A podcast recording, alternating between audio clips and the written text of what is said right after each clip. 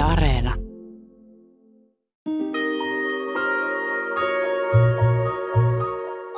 Mä oon joitakin näytelmiä musikaaleja kääntänyt, niin siinä, että kun itekseen ajattelee omalla työhuoneellaan, että no niin, nyt toi menisi tonne ja sitten toi sanoisi tolle tolleen ja sitten noin tulee tuolta ja sitten ne sanoo näin. Se on niin kuin leikkiä ja sitten menee sinne harjoituksiin.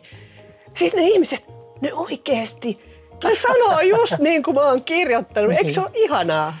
On siinä jotain ja se on semmoinen, jos tulee semmoisia väsähdyksen hetkiä työtä tehdessä, niin sitten kun muistaa, että niin he ihan oikeasti opiskelevat tämän ulkoa. Joka ikisen sanan, oli se sitten sinne päin tai vähän paremmin, niin kyllä siitä tulee aika iso motivaatio laittaa se vähän paremmin tai näyteltävämmäksi. He ovat Kristiina Druus ja Reita Lounat-Vuori, kaksi pitkän linjan suomentajaa, jotka keskustelevat nyt Suomentajien salaisuudet-sarjassa vuorosanoista, puheesta, dialogista. Ja siitä, onko dialogin kääntäminen samanlaista vai erilaista teatteritekstiä tai kirjaa suomentaessa. Tervehdys Reita. Moi. Kristiina. Sä oot kääntänyt 40 vuotta noin. Tasan 40 vuotta il- sitten ilmestyi mun ensimmäinen suomennos, jonka okay. nimi oli Raiskaus. Se oli irlantilainen dekkari. Sä oot kertonut, että sun suosikkeja on olleet Flann O'Brien, Margaret Atwood, Julian Barnes, Alice Smith, Lucia Berlin ja vaativimpana työnäs pidät Nabokovin kalvasta hehkua. Joo, toistaiseksi kyllä. Okei. Okay. Mm. Mites Reita, sä oot sitten kääntänyt näytelmiä 20 vuotta, eikö niin? niin? Joo, ja siihen mahtuu noin 80 näytelmää. Miten sä ö, erikoistuit tähän näytelmien kääntämiseen? Se oli aika lailla sattuman kauppaa ja sitten tietenkin vankka teatteriharrastus siellä pohjalla. Viehättääkö sinua siinä ö, teatterille kääntämisessä se, että sä saat olla mukana teatterin työryhmässä ja siinä teatterin maagisessa maailmassa? On se kiva, mutta en mä nyt hirveästi saa.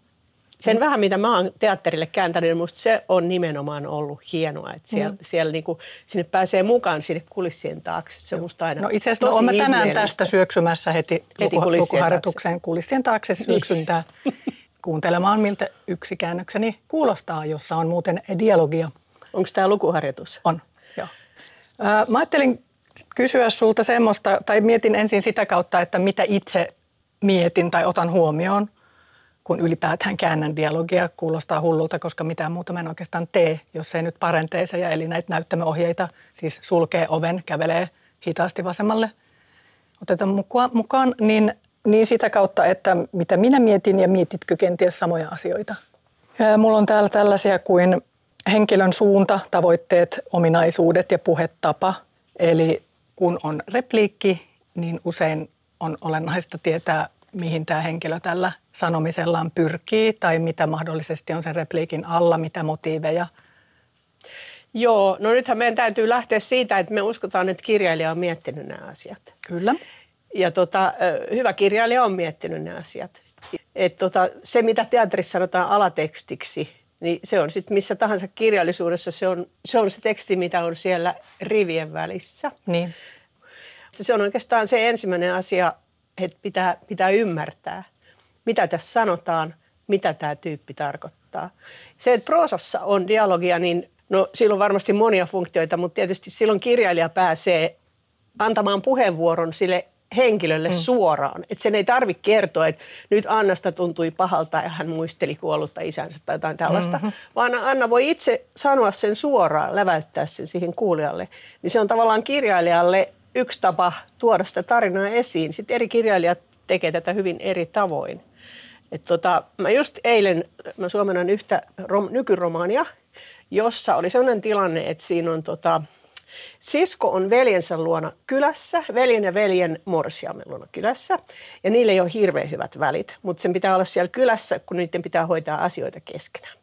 Sitten se on ollut yötä. Aamulla se veli sanoo, että lähden tästä vaimoni kanssa, se on koulurehtori, Joo. koululla on urheilupäivä, lähden tästä sinne, että olet erittäin tervetullut mukaan. Ja tämä nainen vastaa, että don't worry, I'll be taking the train back to London. Niin just. Eli tämä don't worry, Joo. joka on tosi helppo mm. ymmärtää, et, et, mutta kyllä mä mietin, ja en mä ole vielä varma, mitä mä laitan siihen suomeksi, mutta toistaiseksi mä laitoin siihen, että ei ole pelkoa. Koska siitä, tämmöisistä hienoista, hienovaraisista jutuista käy ilmi niiden henkilöiden suhteet, ja ne pitää ymmärtää. Ja siinä ei, etenkin dialogissa mun mielestä, niin tota, se tekstin pintataso, niin, niin se pitää kerta kaikkiaan unohtaa ja kelata sitä, että mitä tämä oikeasti tarkoittaa. No kuulostaa todella tutulta, että mä jäin vähän vielä siihen alatekstin käsitteeseen kiinni sillä tavalla, että mä mietin, että olisiko sitä hyvä avata, mitä se tarkoittaa, kun se tuli tuossa esille. No Tosin sä puhuit siitä koko ajan, Selitä mutta ihmeessä. silti, silti siis alatekstillä teatterissa tarkoitetaan sitä, oikeastaan sitä, mikä näytellään, mikä välttämättä ei lue. Sitä ei kukaan missään kerro, että näyttele tässä ö, pelokasta. Mutta se repliikki, mulla oli tuossa esimerkkeissä äm, yksi mikä tulee omasta työ, työhistoriasta mieleen, ö, tekstissä lukee tosi kauniit. Siinä puhutaan korvakoruista. Vaimo on saanut mieheltään korvakorut ja sitten mun käännöksessä lukee tosi kauniit. Ja mun mielestä se oli ihan yksi yhteen. Musta se tarkoitti sitä. Joskin se oli musta ihan jumalattoman naivi, että no joo. Mutta näyttelijä teki siitä kaikkea muuta. Eli se tekikin siitä semmoisen, että nyt ei yhtään auta nämä korut tässä tilanteessa – mikä meillä on tässä ja minkä yleisö tietää, että nämä on niin kuin todella typerä idea, että sä tämmöiset nyt menit ostamaan. En aio nyt näytellä sitä silleen. Mutta että siis toi, tuommoinen kaksi sanaa tosi kauniit, sen voi näytellä tosi monella tavalla ja se, se on se alateksti, että mitä, siellä, mitä mahdollisuuksia on näyttelijän Joo. Tuossa on ehkä se kaikkein olennaisin ero sitten, jos vertaa draamatekstiin ja, ja proosatekstiin. Koska draamassa on niin paljon muitakin elementtejä. Siis voi olla draamaa ihan ilmankin puhetta. Mutta siinä on niin paljon muita elementtejä, joilla voi pelata, joilla ohjaaja, näyttelijät, sovittajat, kaikki koko niin kuin porukka. Niin. Ja sitten taas, kun sulla on painettu kirja, niin se on siinä, siinä on kaikki. Et toisaalta sitten kirjaahan voi selata edes takaisin, voi käydä googlaamassa outoja ilmiöitä ja sanoja. Teatterissa se ei ole varmaan suotavaa, että yleisö räplää puhelintaan samalla, että mitä toi sanoo. Ja, ja tota, mikä paikka? Ahaa, katon kartasta. Teatterissa sen pitää toimia hetkessä sen asian. Niin, tästä ehkä on suora aasinsilta erisnimiin ja paikkoihin. Mainitsit noin vieraat elementit tekstissä ja se, että ne on teatterissa tosiaan sellaisia, että se on hullua, että vaikka kuinka tunnettu henkilön nimi tai, tai paikan nimi, niin kun se tulee keskellä suomenkielistä repliikkiä, niin aivot ei niin kuin muljahda siihen asentoon, että ai se oli nyt jotakin muuta kieltä, vaan sen yrittää kuulla suomena. Kuten esimerkiksi tämmöinen nimi kuin Älän. Niin, Älä. Niin. Mm. Et mä yleensä muutan sen aina. Ja sitten toinen on Pierre, Pierren, niin kuin että kutsuit sä Pierren. Siitä niin, saa huumoria. Niin, se on hauska toki. Tällaiset lähtee heti pois. Mutta saat sä muuttaa näytelmähenkilöiden Kysymällä, kysymällä siis. Niin. Pitää kysyä kirjailijat, joo. Joo. No vaikea kysyä, jos kirjailija on jo tuolla pilven päällä. Se on ihan totta. Mutta en aio muuttaa niin kuin Vladimiria ja Estragonia esimerkiksi. Okay. Huo. Nykyisinhän kaikki kirjatkin luetaan ääneen, tehdään äänikirjoja, mikä on Aivan muuttanut oikein. tilannetta. Aina on tietysti luettu kirjoja Joo. ääneen, joka on sitten vähän samanlainen tämmöinen äh, esityksenomainen tilanne. Niitä on luettu yksityisesti ja niitä on luettu levylle ja nauhoille ja kaseteille. Ja nykyisin melkein kaikista uusista kirjoista tehdään äänikirja. Mm-hmm. Ja se mä oon huomannut sen, että kun mä itse kuuntelen äänikirjaa, niin just nämä erisnimet ja paikanimet on semmoisia, että mun täytyy saada se paperikirja käteen ja katsoa, että miten tämä oikeasti menee. Mikä, mikä paikka, Joo. mikä nimi. Joo, joo. Tietysti kirjojen myynti kasvaa tuplaten, kun ostaa sekä paperikirjan että äänikirjan. se on pelkästään Saadakseen plussaa. selvää, mikä tämän päähenkilön nimi oli? Niin. Joo, kyllä, No, kirjastot on olemassa. Joo. Sitten mä muistan, kun silloin hirveän kauan sitten yksi ohjaaja pyysi mua suomentamaan näytelmän, koska se oli lukenut mun romaanikäännöksiä ja tykkäsi, että ne on hyviä. Joo.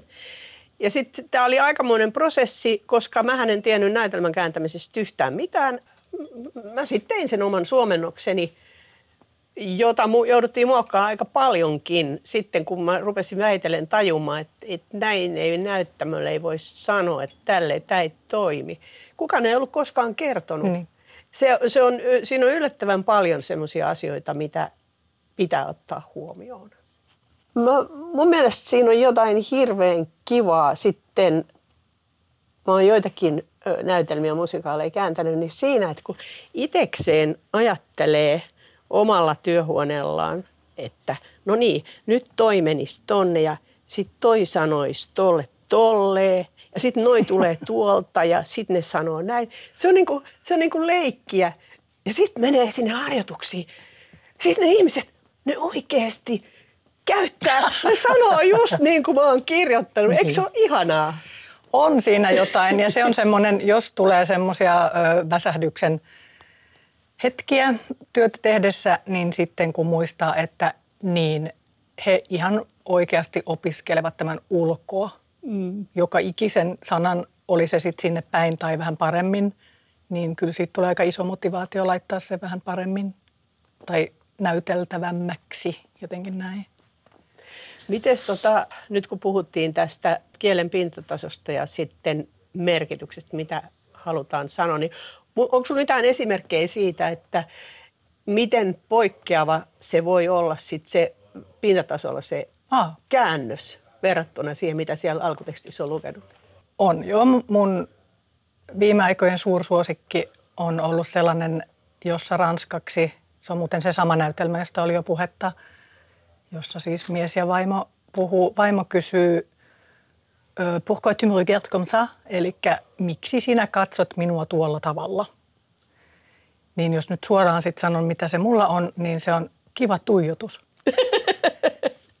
niin. Johtuen siis siitä koko kontekstista mm. ja sen vaimon asenteesta ja niiden keskinäisistä suhteista ja siitä koko tilanteesta ja näin.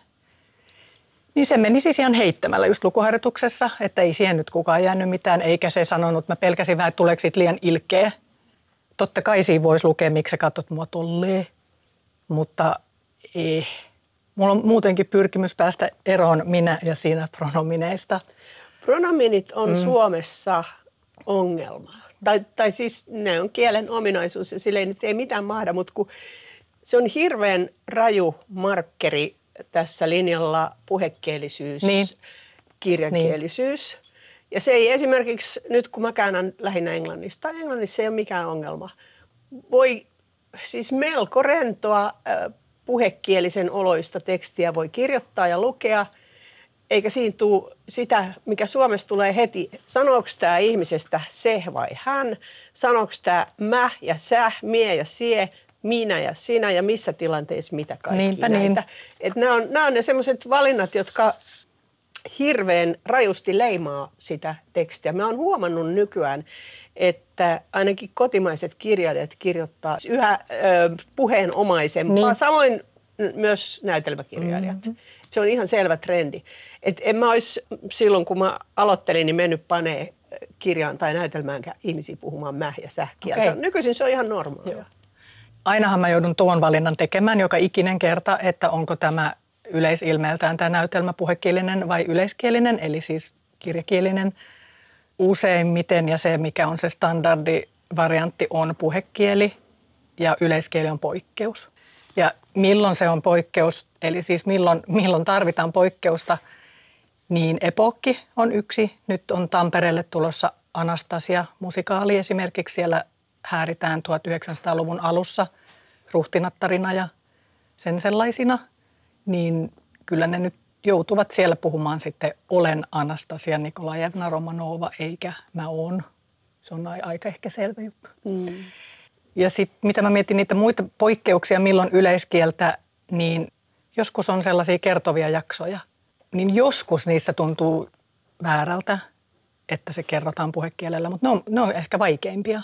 Siis että on joku selostaja? No joku, että siinä aamuna menin, siis että ei, puhuta, ei olla siinä tilanteessa niin kuin äsken tässä kiva mm. tuijotus, vaan selostetaan jotain, että kun olin koulustani päässyt, niin sitten näin ja näin tapahtuu ja sitten opiskelen 30 vuotta jotakin ja näin, niin niissä tarvii joskus yleiskieltä.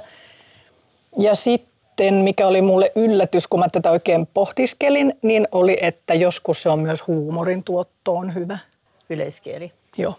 Tai sitten yhdistyy se epokki ja huumori. Eli itse asiassa no se harjoitus, mihin mä oon täältä menossa, on Baskervillen koira, Sherlock Holmes sovitus, Ken Ludwigin, eli suuren amerikkalaisen komediantekijän näytelmä, niin jotenkin mua hihityttää jo pelkästään se kieli todella hauskaa. Esimerkiksi sanoa pistäydyn puutarhassa. Niin. Mutta niin.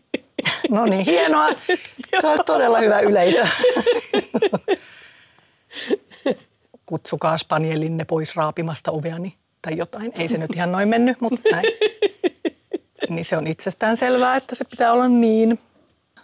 Siis sehän on varmaan ihan harhaa, että teatterissa puhuttaisiin edes nykydraamassa, jossa on roisi puhekelta, että se olisi jotain realismia. Sehän on kuitenkin teatterin lavalla niin, eikä ei nyt tämmöistä katkonaista juttua, mitä meillä tulee nyt suusta, niin, niin. se on tosi vaikea kirjoittaa. Niin. Ja sitten taas, jos olisi ihan murrepakinaa, niin sitä ei kukaan jaksaisi lukea eikä, eikä kuunnellakaan. Niin. niin. Mutta mulla on sellainen muistikuva, ootko yhtään Harold Pinterin näytelmää suomentanut? Olen yhden. Niin. Mulla on sellainen muistikuva, että Pinteri halusi joskus markkeerata sitä, ihmisten epäloogisuutta ja katkonaisuutta, miten ne kommunikoi keskenään, että se tahallaan kirjoitti näytelmiin semmoisia kohtauksia, että ihmiset ne niin kuin puhuu toistensa ohi, mm. puhuu katkonaisesti, mm. epäloogisesti, kaikkea tämmöistä. Onko se tullut sulle vastaan? En muista kuollaksenikaan, että siinä kotiinpalussa olisi ollut sitä katkontaa, mutta muut, joo, itse asiassa sellainen juttu, Lapset, Lucy Kirkwoodin draama, siinä on todella voimakkaasti merkitty sitä ajatuksen kulkua ja näyttelijälle tarjotaan alkuja, joita se rupeaa korjaamaan ja sitten sanookin jotain muuta. Sen kanssa ei kyllä aika lailla työskennellä, että se pysyy kasassa, että se ei vaan jää käsittämättömiksi irrallisiksi outstökstöks hommaksi. Mulla on sellainen käsitys, että nykyisin näytelmäkäännökset tehdään aina jotain tiettyä produktiota varten. Ja vaikka se sitten säilyy tiedostoissa ja ehkä paperillakin se suomennos, niin sitä ei välttämättä sit koskaan enää käytetä mihinkään. Joskus käy niin, että joku toinen teatteri ottaa sit sen ohjelmistonsa, mutta eikö se aika pitkälle ole niin, että ne on produktiokohtaisia ja sä tiedät ohjaajan, sä ehkä tiedät jopa näyttelijät. Mm, no usein tiedän, mutta kyllä ne kiertää. Siis ilman muuta varsinkin viihde.